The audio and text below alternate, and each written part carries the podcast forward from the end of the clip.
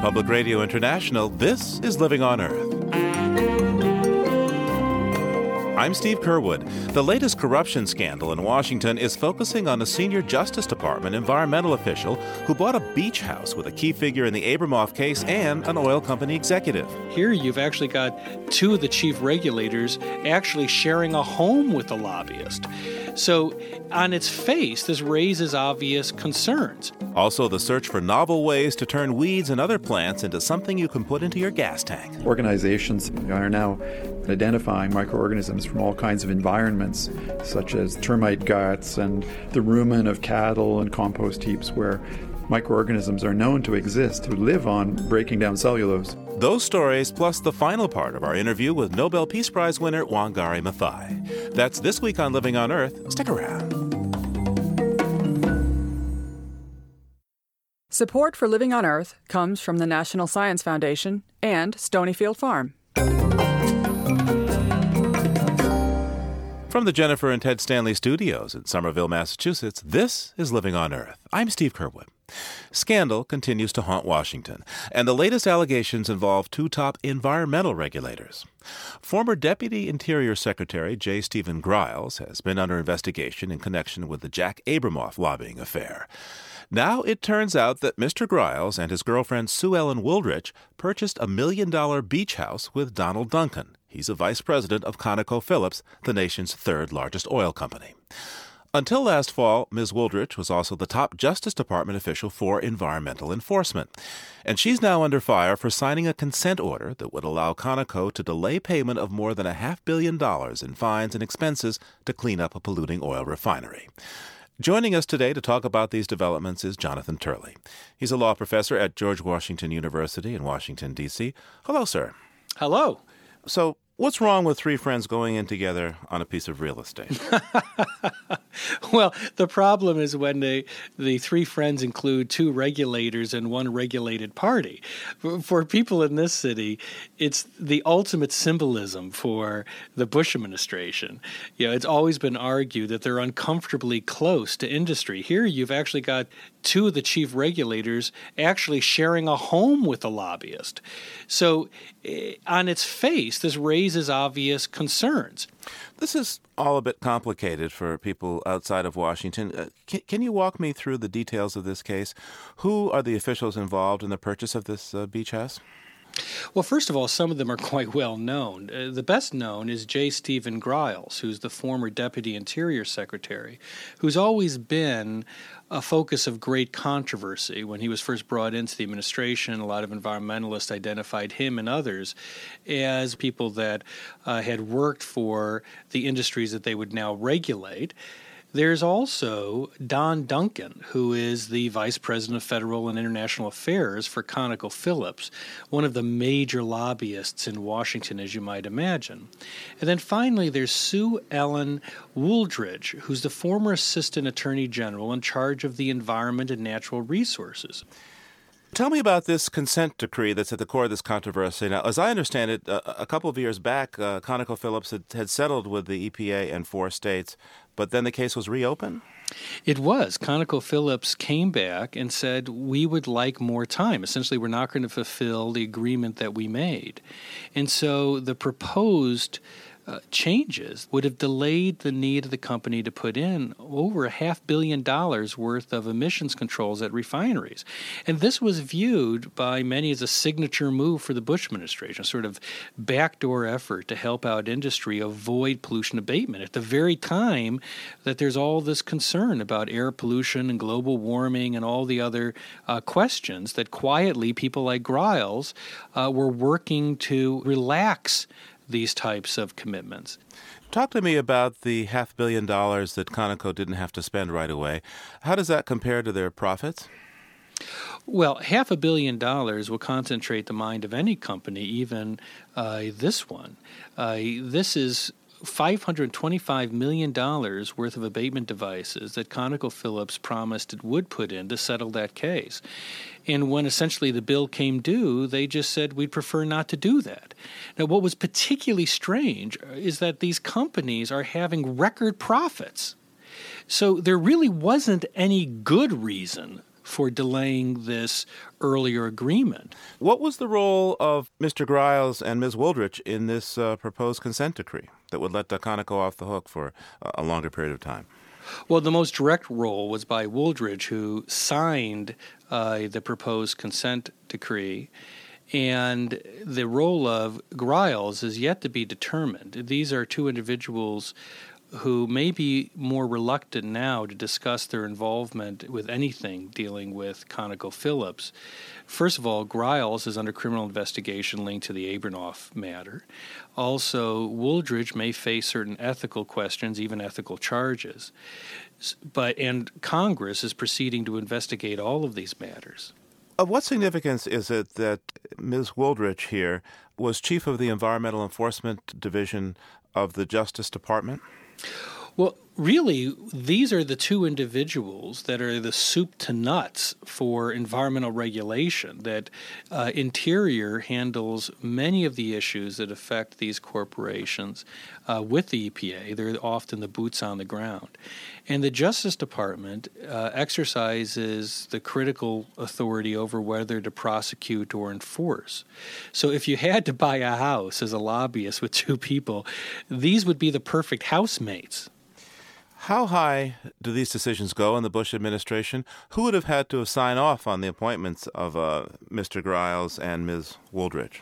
Well, that's really what everyone's talking about in Washington is where the trajectory of this scandal will go.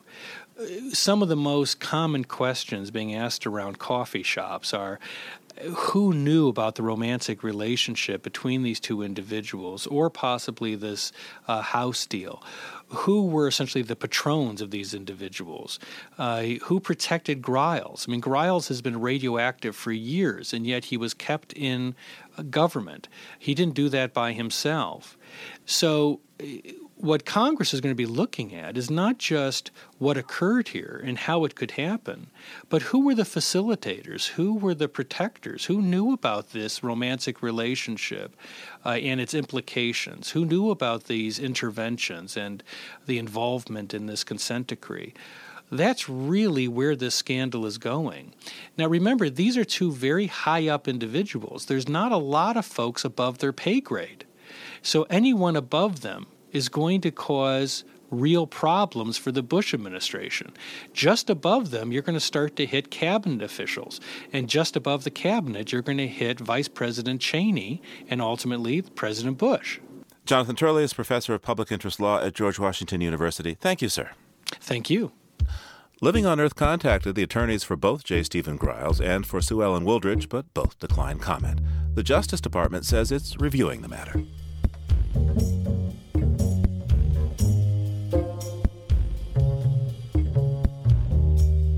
Termites.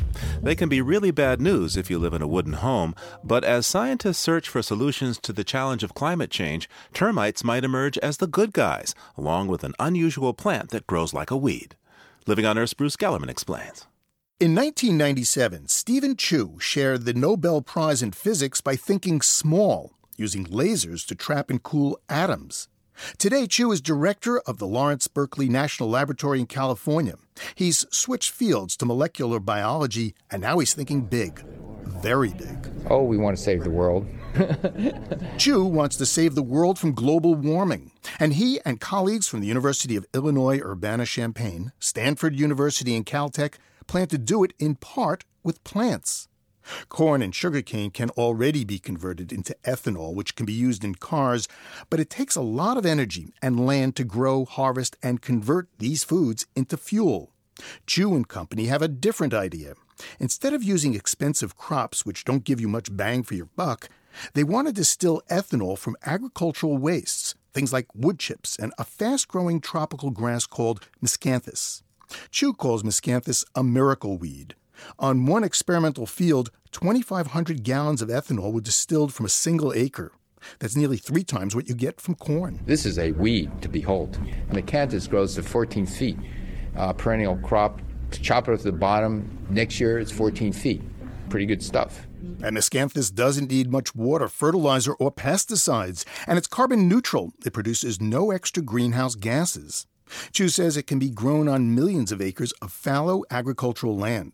He believes making ethanol from ag waste and plants like miscanthus can replace two thirds of the gasoline used in the United States. There's just one problem. Um, right now, it's too expensive to convert. The materials in miscanthus that Chu wants to convert into ethanol is cellulose and lignin, the woody stuff that makes plants hard. Nature deliberately makes it difficult to break down these strong substances and turn them into starch, which can then be distilled. But nature also has things that can help. Things like termites. That's right, termites. The pests that can eat you out of house and home. The termites are fantastic. well, you know, we went through Africa. We saw these huge termite balls. These guys are working like mad. Melvin Simon, professor emeritus at Caltech, thinks termites can help save the world because they can do what we can't. When we eat cellulose, we call it dietary fiber. It passes right through us. But when termites eat cellulose, they call it dinner.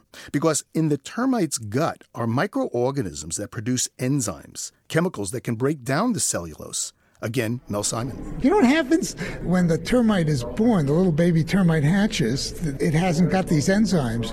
The mother uh, regurgitates a little bit of stuff, and the baby sucks that up and gets itself inoculated with the enzymes it's going to need to make its food. Isn't that great?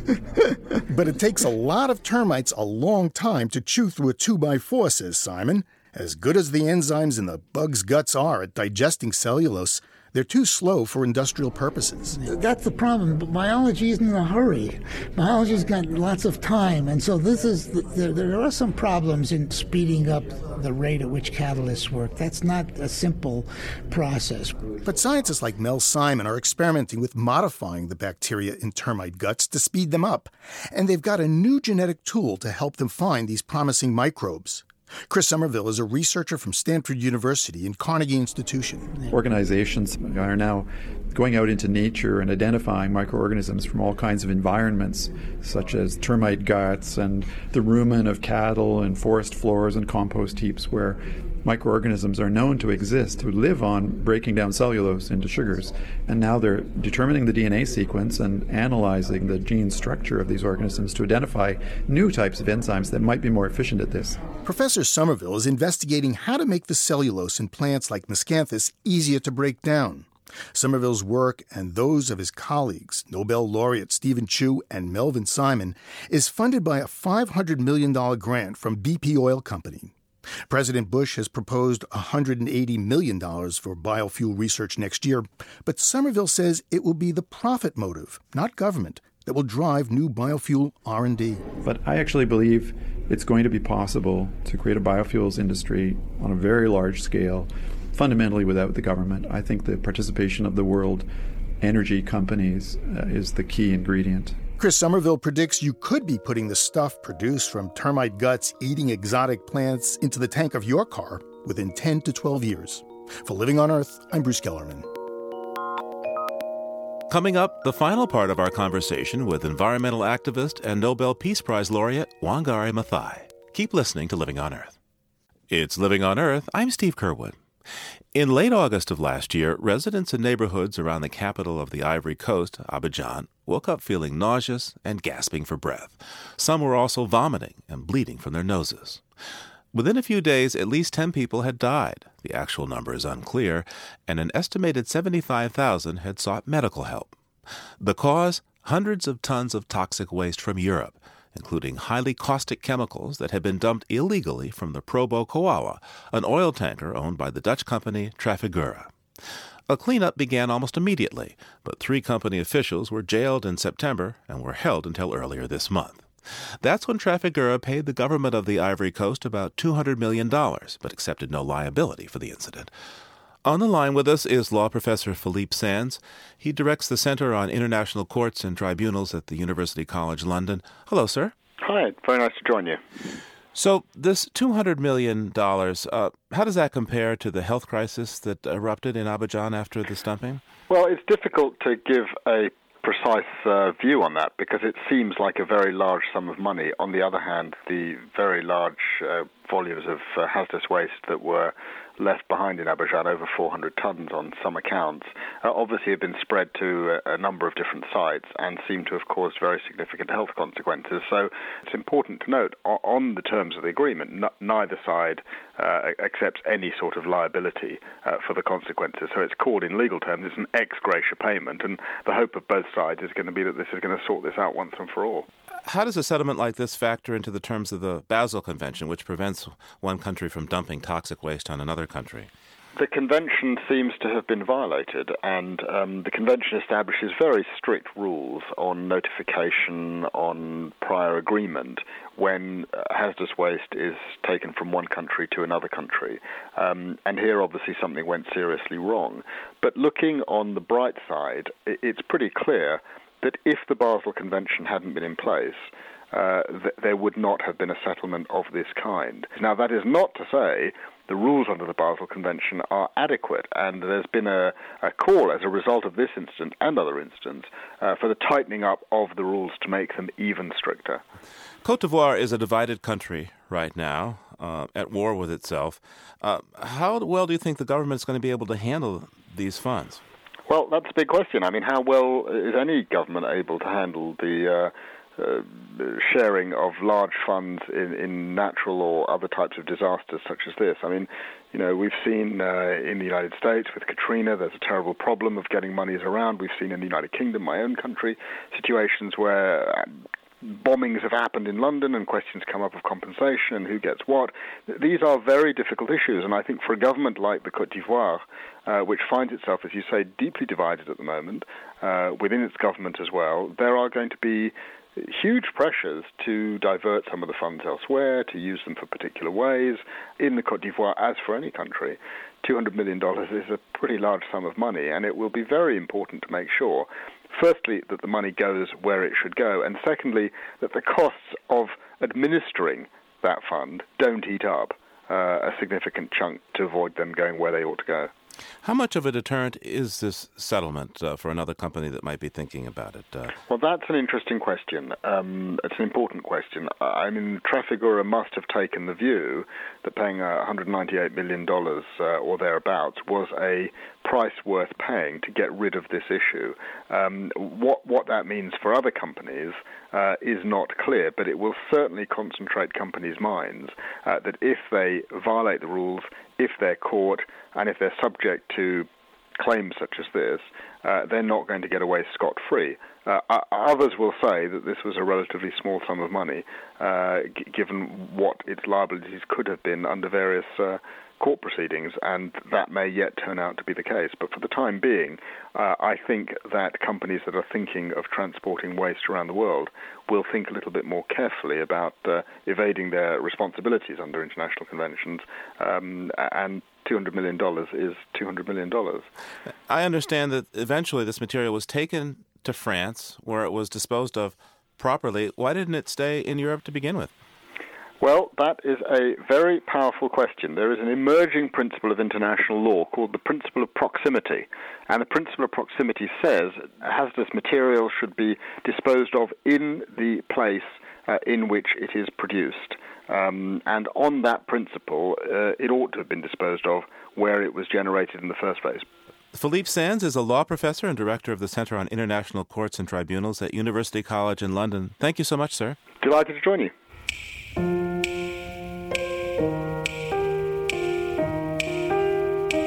We're online at loe.org where you can hear the program anytime, and we're always eager to hear your thoughts. You can reach us at comments at loe.org. Once again, comments at loe.org. Or call our listener line at 800 218 9988. That's 800 218 9988. Our postal address is 20 Holland Street, Somerville, Massachusetts 02144.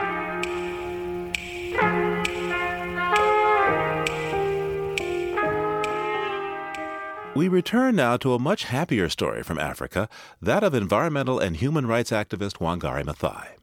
Professor Maathai has written a memoir recounting her rise from life as a village girl in the countryside of Kenya to a celebrated green leader and winner of the Nobel Peace Prize. The book is called Unbowed.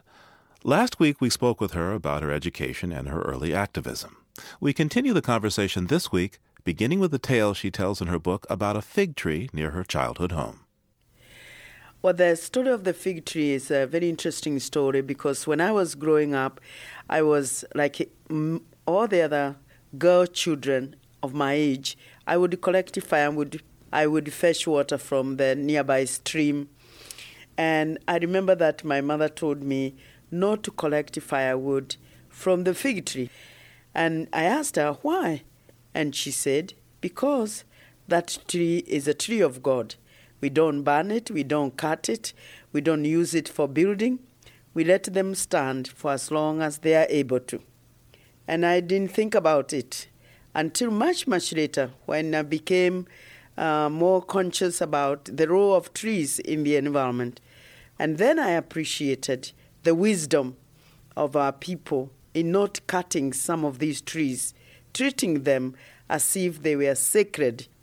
And it was much later that I realized that these trees were very important for the stabilization of the land, stabilizing the soil, making sure that you don't have landslides, and also making sure that a lot of the water that is in the ground is brought up from the underground, from the belly of the earth, along the roots of these trees. So they were very, very important in the ecological system.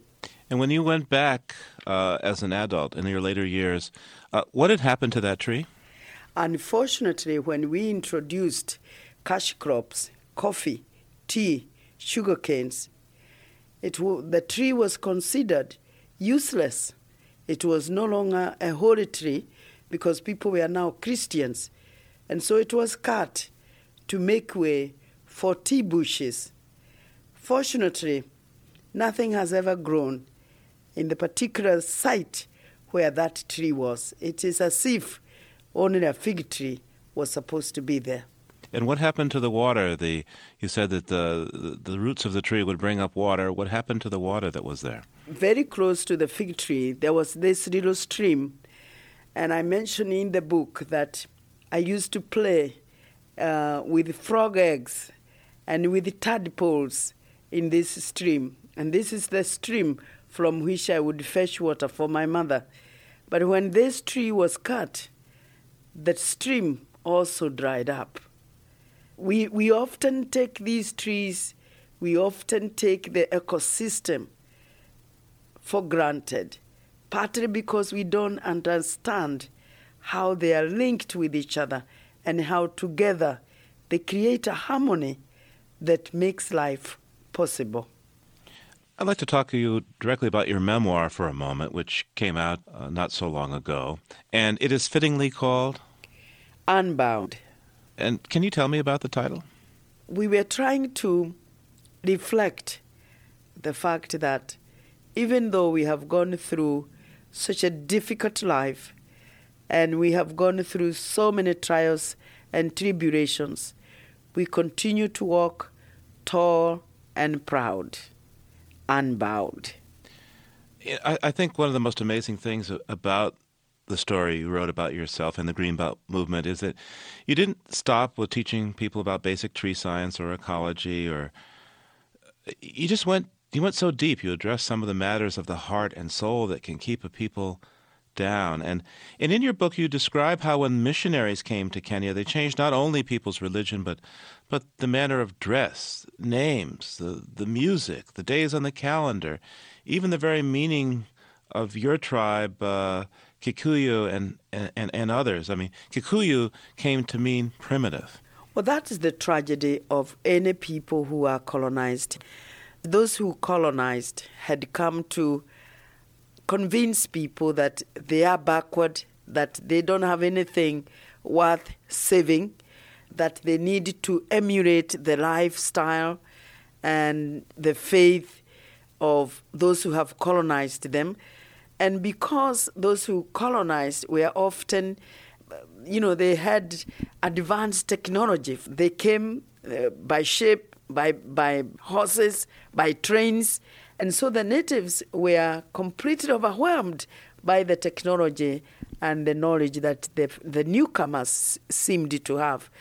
And so, in, the, in that process, the colonizers, as I say, had perfected a system that was extremely powerful, and especially the religion, because when you tell people about a God, a God you never see, a God you can never ask questions, you can never go to God and say, God, are these people telling me the truth or are they manipulating me so that I am vulnerable?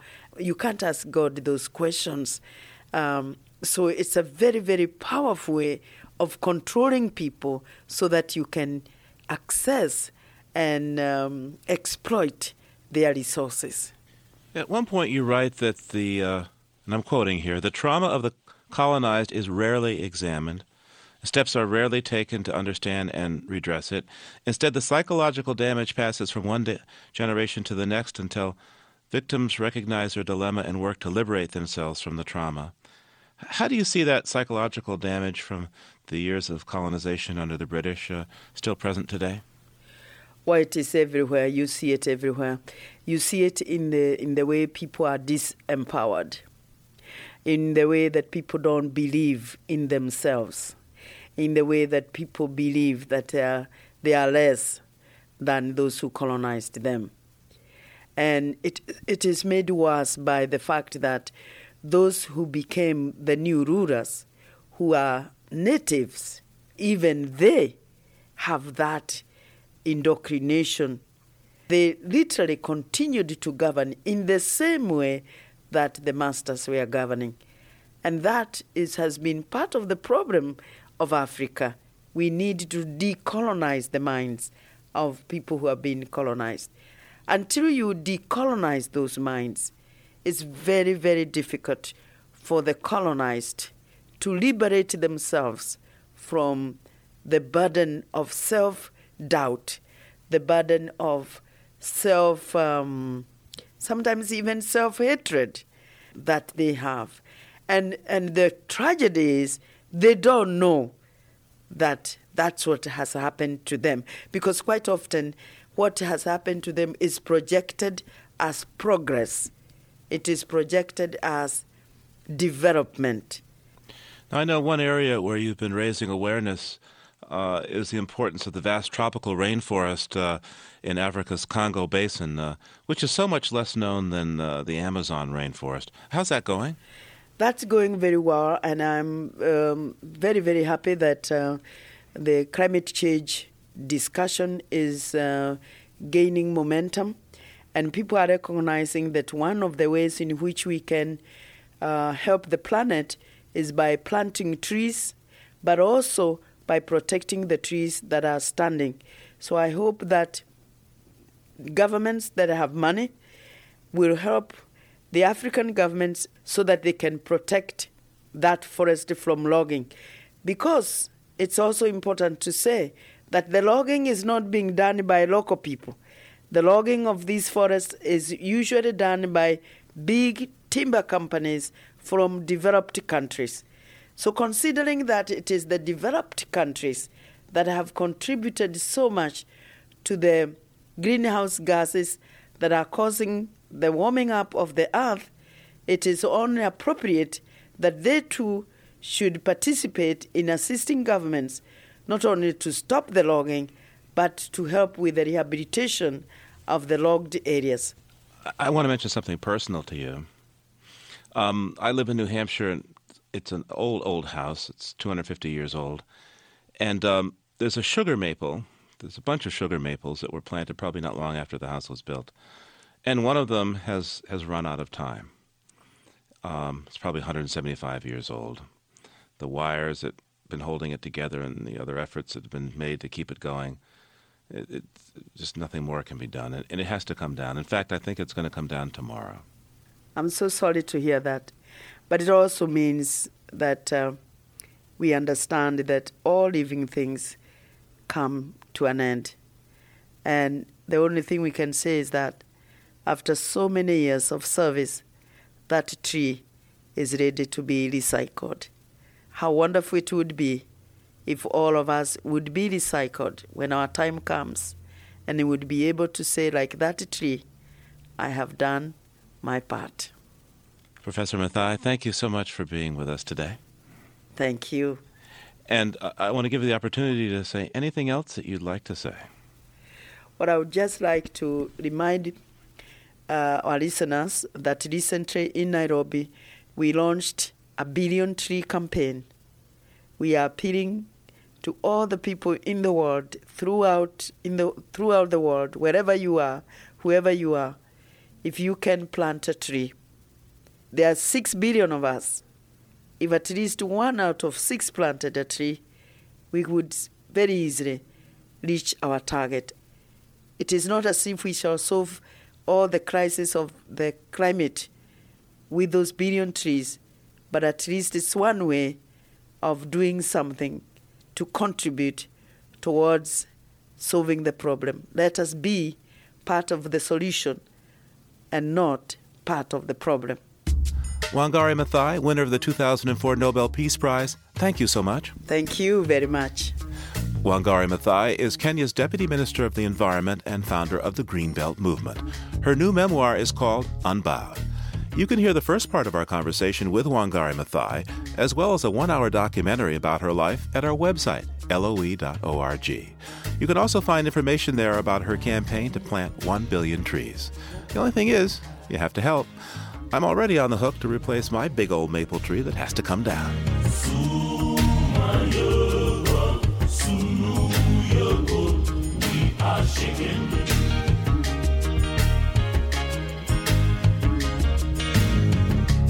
waiting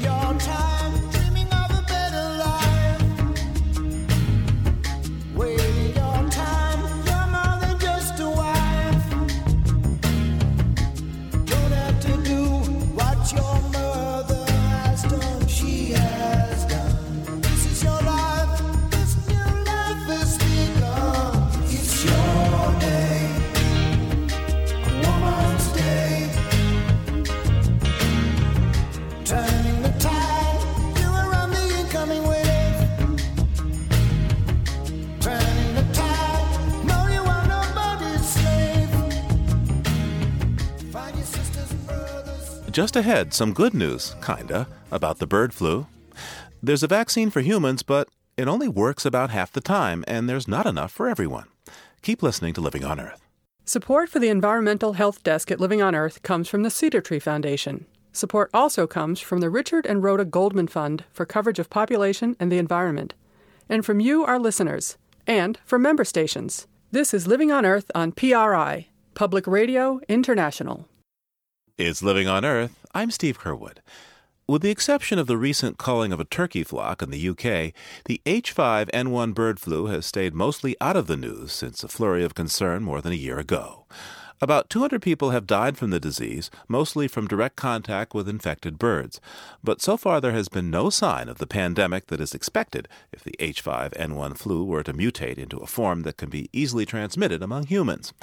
For a checkup on the bird flu, we turn now to Dr. Anthony Fauci. He runs the National Institute of Allergies and Infectious Diseases. Thank you for joining us, Dr. Fauci. Uh, thank you. It's good to be here. So, when we last checked in with you in March of 2005, uh, there was quite a bit of activity and discussion about the avian bird flu and migrating into humans. And then things have been pretty quiet although just recently uh, there's a bit more news. Um, so, where are we now on the threat of this possible pandemic?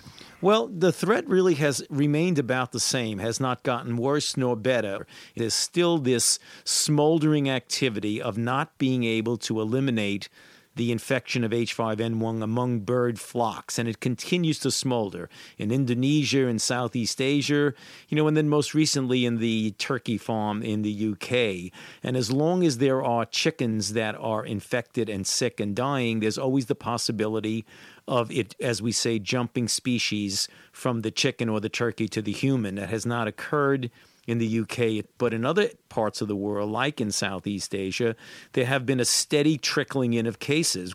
Now, when we last spoke, uh, you were in the midst of a vaccine project here in the United States. What's currently happening with that? Well, it, well, it was successful in, in many respects in that the H5N1 Vietnamese strain that was being tested has shown to be predictive of being protective. That was the good news. The sobering news is that the dose that was required to get to that level of immunity was prohibitively high and the protective immunity was only seen in about 50% of the people. Since that time, and since we last spoke, there's been a considerable amount of work done on the use of vaccines together with adjuvants. And an adjuvant is a compound, if when given with the vaccine, amplifies, expands, and heightens the immune response. And we needed that because we needed to get away with a much lower dose to induce a protective response. So I think that's going to be very helpful if and when we come to the point of needing to make large amounts of vaccine. Do, do we have one today? Well, you know, we, we have it. We don't have enough to be, have any meaningful impact if, in fact, we are confronted with a real pandemic influenza among humans. But actually having a vaccine in hand is not, is not not uh, anything major there. It's getting enough doses that can be distributed in case we do, in fact, have a human pandemic. So, where are we in the vaccine process? Well, in the vaccine process, there are a number of things that are going on in parallel. The classic way that we traditionally get a vaccine for influenza is to grow it in eggs to get the product, either the whole virus that you then kill and use as a vaccine, or you break up the virus and you use its components. There are a number of companies that are taking that approach. In parallel with that, are a number of organizations, researchers, and companies which are using the more modern vaccine techniques of what we call recombinant DNA technology. In other words, you don't have to deal with the entire virus itself. You can use the molecular genetic capability of making just the components of the virus that are important for the vaccine. One such trial was actually just started uh, in an early phase just a couple of weeks ago. We hear that Tamiflu isn't particularly effective anymore against uh, the uh, the bird flu. Um, how true is that? Uh, well, it, it, depends what you mean by particularly effective against the bird flu. Uh, if you're talking about resistance of the virus to the Tamiflu effect, that still most of the isolates that we get right now are actually sensitive to Tamiflu. However, there's a broader point with Tamiflu and other existing antivirals, and that is the original conditions for which it was approved by the FDA was that if given within the first 24 to 48 hours, Tamiflu can diminish the duration of symptoms by about one and a half days. We have no idea how well Tamiflu will perform if given to people who are desperately ill with a pandemic flu. How worried are you now about uh, uh, an avian flu pandemic among humans? Well, I think that a, a, pandemic is going to occur sometime in the future. We've had three of them of varying degrees of severity in the 20th century. It is highly likely that within a reasonable time in the 21st century, we'll have one. Whether that's going to be the currently circulating H5N1, we have no idea. That we do know that pandemics do occur.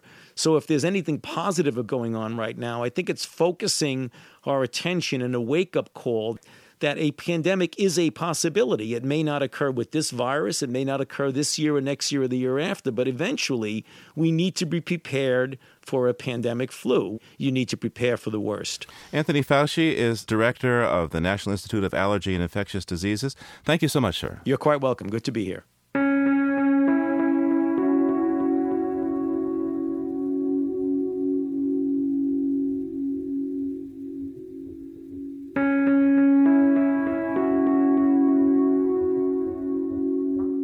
Scientists at the National Center for Atmospheric Research tell us that the western part of the United States is feeling the effects of climate change more than the east right now. And certainly one part of the West where changes are becoming more tangible is the state of Arizona. As Sadie Babits reports, researchers are looking at the region's archaeological past to help understand the new present and the likely future. Ken Cole's eyes twinkle when he talks about ancient trash heaps. He's a research ecologist and he studies middens, centuries old stashes left behind by desert pack rats. Cole holds one in his hand that's more than 2,000 years old. This fossil here is from Whitmore Wash. This is a place 100 kilometers upriver from Lake Mead. And this is one of the ways that we're studying how plants react to climate change. This midden is a treasure trove of desert ecology, a nest of seeds, twigs, leaves, even feces, all glued together by viscous thousand year old rat urine. If this is under a ledge where it doesn't get any rainfall falling on it, then it's just going to stay there forever. And the plant bits are not going to decompose because while they're encased in this crystallized rat urine, they're essentially mummified. Cole analyzes his samples here at the USGS Southwest Biological Science Center in Flagstaff. Some of the middens date back to the end of the last glacial period. Scientists know that at that time, plants and animals were on the move. If you get the climate warming suddenly, like it did 11,600 years ago, plants will adjust very rapidly when moving uphill, say to a mountaintop, but more slowly when moving northward a long distance. During that last warming period, the junipers, the scrubby plant down in the Grand Canyon, died off. Young juniper plants migrated up to the rim of the canyon in search of the cooler temperatures they favor. Researchers observe something similar happening today in northern Arizona. Biologist Neil Cobb drives his Toyota truck up a snow covered mountain road. Cobb loves this land, this living laboratory. He leads the Merriam Powell Center for Environmental Research in Flagstaff. As part of his work, he's been cataloging dead pinyon pines up here. It's earned him the nickname Dr. Death. I came here in 85. Um, you'd be very hard pressed to find a dead pinyon or juniper anywhere. And then 2002 hit, and we just had spectacular mortality, at least with uh, pinyon. In 2002, Arizona was six years into a severe drought that continues today. Then, bark beetles multiplied in the drought stressed trees, finishing the pinyons off. Hi, Dork.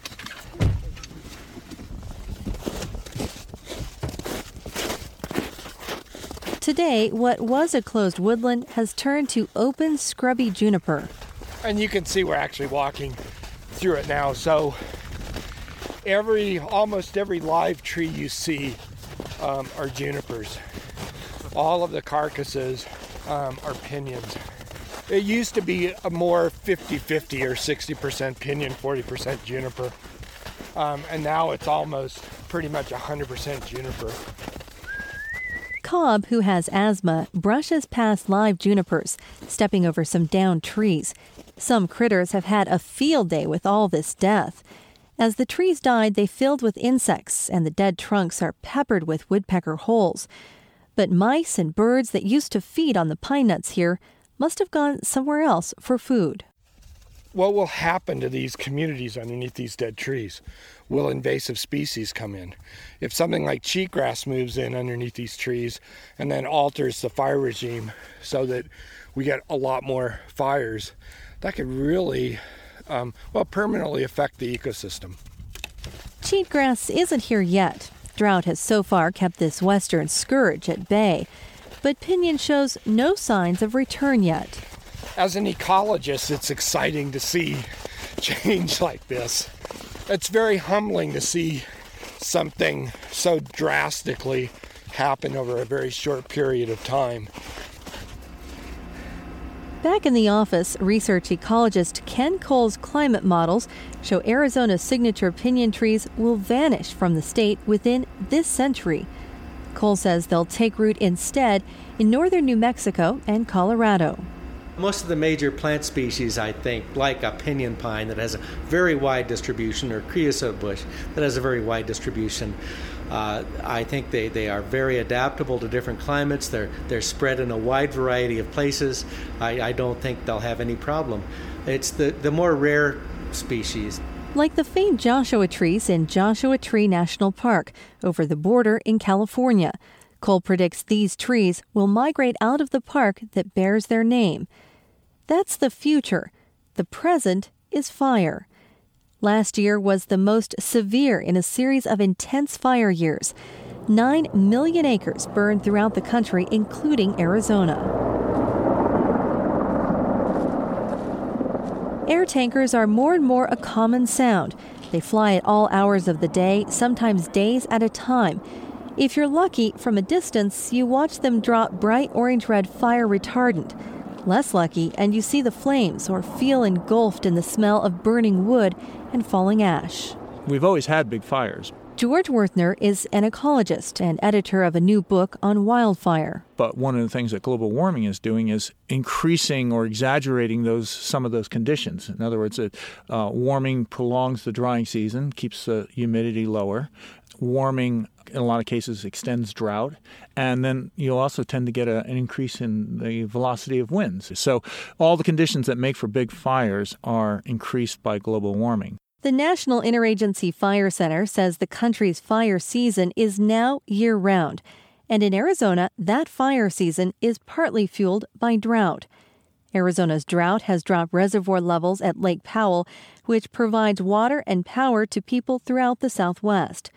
Bruce Hungate directs the Western Regional Center of the National Institute of Climatic Change Research. We can't say with any certainty that this specific drought is due to more CO2 in the atmosphere, but what we can say is um, this is a really extreme drought. It's consistent with what the types of responses in the climate system that we ought to expect from climate change.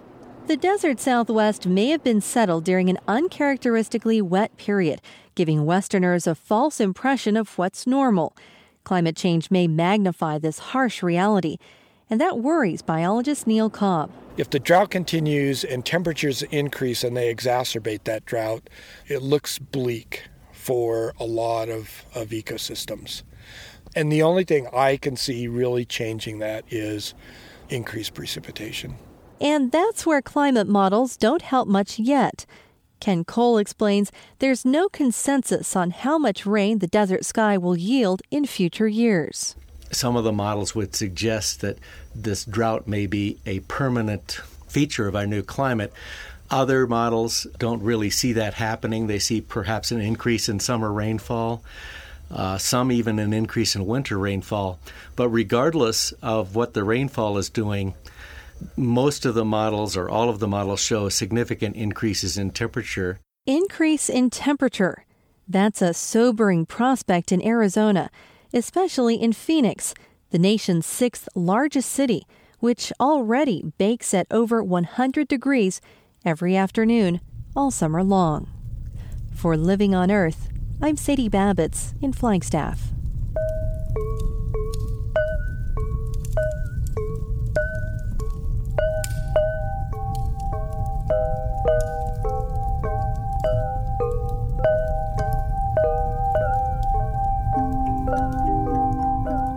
Climate change has been a key topic for living on Earth over the past 15 years, and I'm pleased to report that our special series on the early signs of climate change around the world is sharing this year's prestigious George Polk Award for Radio Journalism.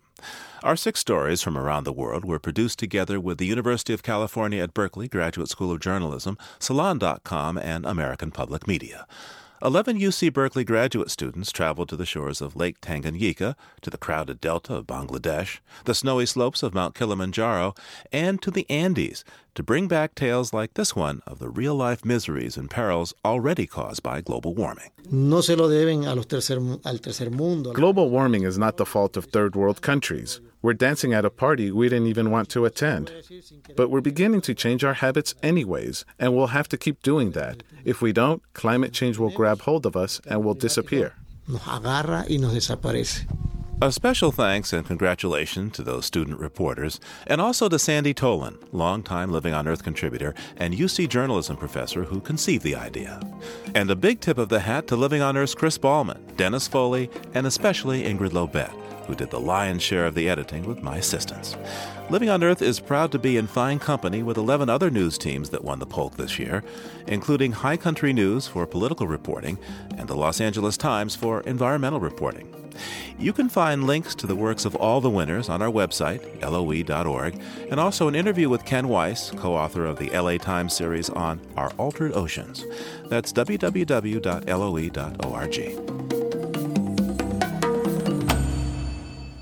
Next week on Living on Earth, a landmark building from New England's Industrial Revolution has lain fallow for years. Now a developer is reviving it for a new time using clean and renewable geothermal energy. We decided if we're going to bring this building back, let's bring it back in a way that minimizes the impact on the environment and let's respond to the people who are coming here to buy condos. These are people who grew up in the 60s and 70s who want to live their ideals. Bread, roses, and geothermal energy next time on Living on Earth.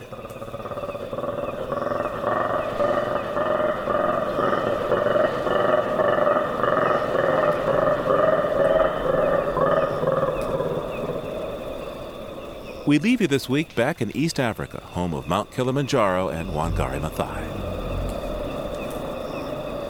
In the pre dawn hours, colobus monkeys are beginning to wake from their slumber in the trees of the Kakamega Forest in Kenya.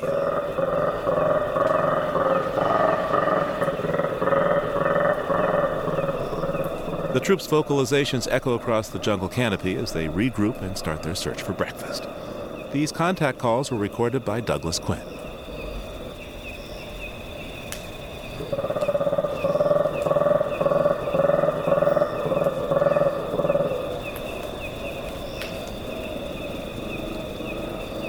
Living on Earth is produced by the World Media Foundation.